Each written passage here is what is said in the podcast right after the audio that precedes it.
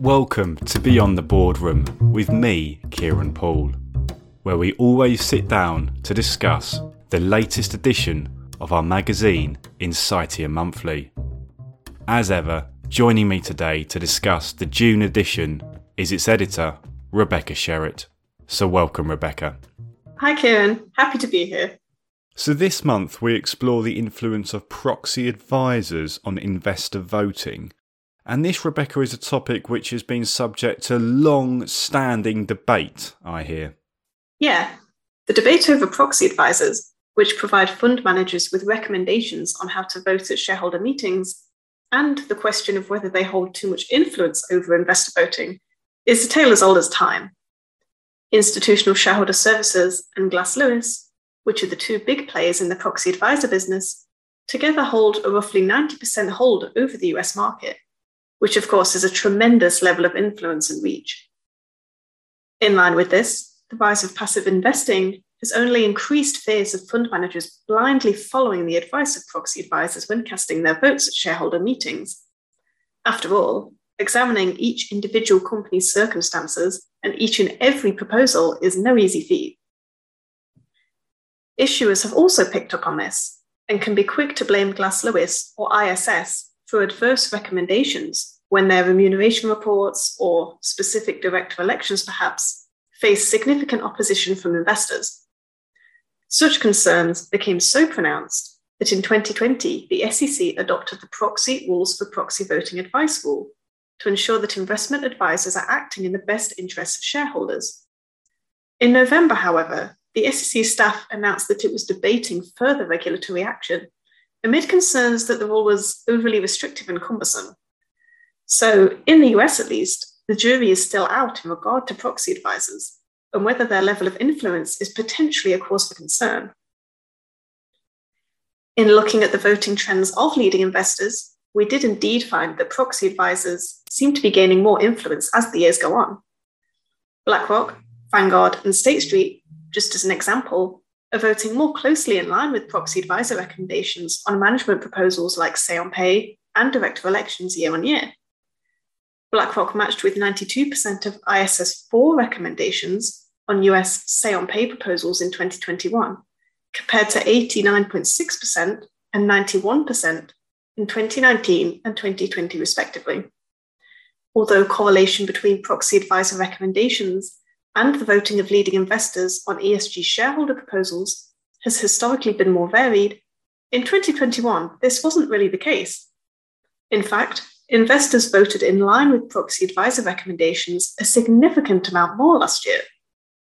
BlackRock matched with ISS 4 recommendations on US environmental shareholder proposals 71% of the time in 2021, a pretty hefty increase compared to the 46% it aligned with in 2019 and 2020, respectively. And other leading investors are following suit. While this could be a sign that more and more nowadays, investors and advisors are on the same page on a lot of issues, especially ESG related ones, regulators still have their hands full deciding that fine line between what is a suitable level of proxy advisor influence and what's potentially a dangerous level of influence. And in this edition of the magazine, we also learn more about Legal and General Investment Management's ethnic diversity on board's campaign, which you say was quite the success. It was indeed. This month, we were very pleased to interview John Hoeppner, Legal and General's head of US Stewardship and Sustainable Investing, who shares with us some more information on its ethnic diversity campaign and plans for the future.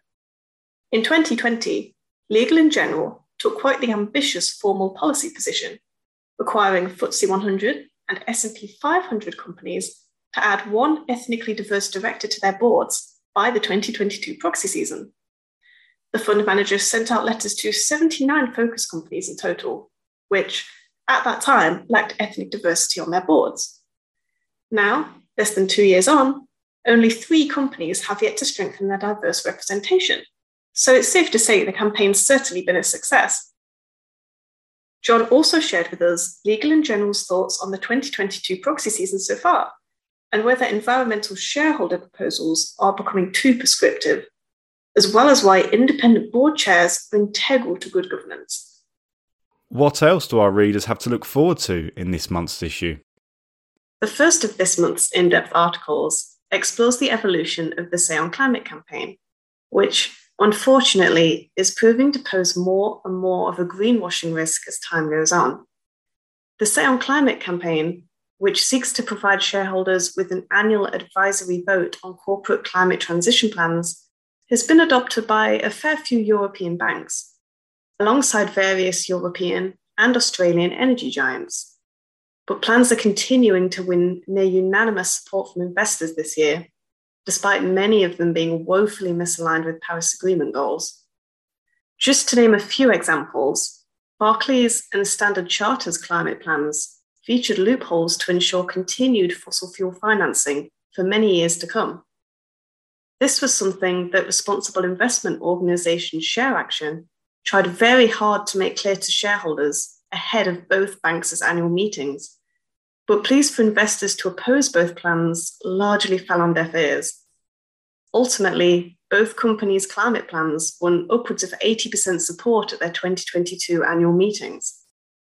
And the story is much the same in Australia, where weak climate plans have faced increased opposition, yet still gone on to win majority support. Deficient plans at Santos and Woodside Energy Group received the green light from investors this year, despite efforts for market forces to hold both oil majors accountable for failing to sufficiently address their substantial Scope 3 emissions. Given the continued support that these weak plans continue to receive, it isn't hard to see why the Say on Climate campaign is facing mounting pushback from investors. While the campaign aims to do good by giving shareholders the chance to have their say on corporate climate plans, it has also made greenwashing an all too real risk. Our second in depth this month examines the growing trend of directors initiating proxy fights this season. We have the case of two Lifeway Foods directors trying to oust CEO Julie Smolyansky, while Aerojet Rocketdyne chair Warren Lichtenstein is also engaged in a heated battle with his fellow board members. The jury's still out as to whether this is a sustainable trend we'll see more of, but the general consensus seems to be that insider battles for board control are certainly no easy feat costing a significant amount of money and rarely ending well for the would be activist. And I always like to ask you this, Rebecca. Are there any other interesting trends that we haven't covered that you have come across in the past month? Yeah. US say on pay proposals are facing some hefty opposition this year, more so than in previous years. And revolts are coming especially quick and fast among the S&P 500. Average support for S&P 500 say on pay proposals has dropped to 88.2% so far this year, as of the end of May. In comparison, average support in 2020 and 2021 was 89.8% and 88.5% respectively. The rise in opposition towards S&P 500 pay packages is more than likely often due to excessive CEO payouts, with companies like JP Morgan, Intel, and Coca Cola all facing hefty revolts, specifically due to CEO pay being significantly misaligned with median employee pay or company performance, if not both. In the two years since the start of the pandemic, companies have now had time to adjust to the new challenges they face, and investors won't be as understanding or lenient when compensation packages provide outsized rewards without sufficient justification. Thank you, Rebecca. Now, last month on the show, we had Aeisha Mastagni of the California State Teachers Retirement System. She told us about its role in the Engine Number One and ExxonMobil campaign, as well as her proudest moments. Here, she discusses its path to net zero. CalSTRS last uh, September, our board uh, made a pledge that we want to achieve a net zero investment portfolio uh, by 2050. And, you know, we think that this is just part of our holistic approach to achieving net zero. You know, we're supporting a global movement to not only get our portfolio to net zero, but hopefully the economy to net zero. Aligning the actions of the world's governments, companies, and investors to achieve net zero not only for our portfolio, but also for the planet. As for today, that's it for this episode. Make sure though you subscribe to Insightia Monthly by emailing subscriptions at insightia.com.